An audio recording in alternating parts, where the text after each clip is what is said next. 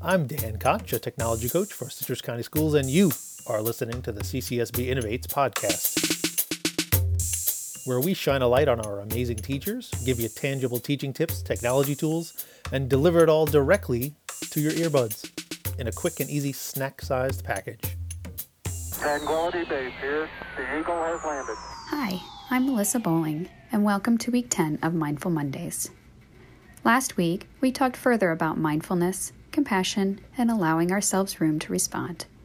This week, we will begin tying it all together to create the best mindfulness practice for ourselves.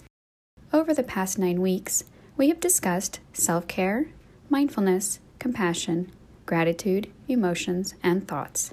We have talked about how practicing mindfulness in all its various components increases our happiness and ability to respond rather than react. Consider this pain is inevitable, suffering is optional.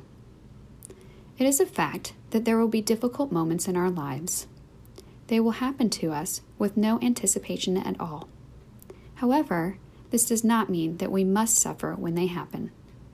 As mentioned in previous weeks, we can lessen our suffering in a variety of ways.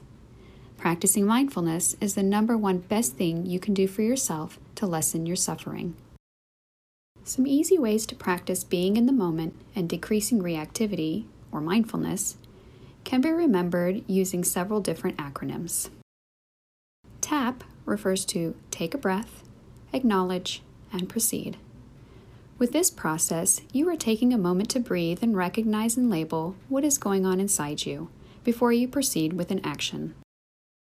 RAIN is recognize, allow, investigate, non identification.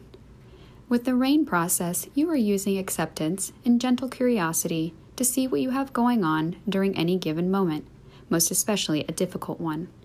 However, with non identification, you do not become the thought or feeling you are experiencing. SIFT Sensations, Images, Feelings, Thoughts.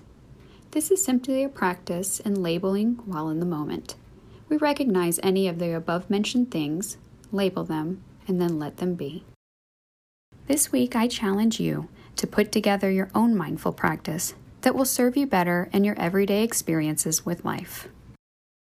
If you're in a school, you can get a subscription to the wonderful app Calm for free. Just fill out the linked Calm Teacher form.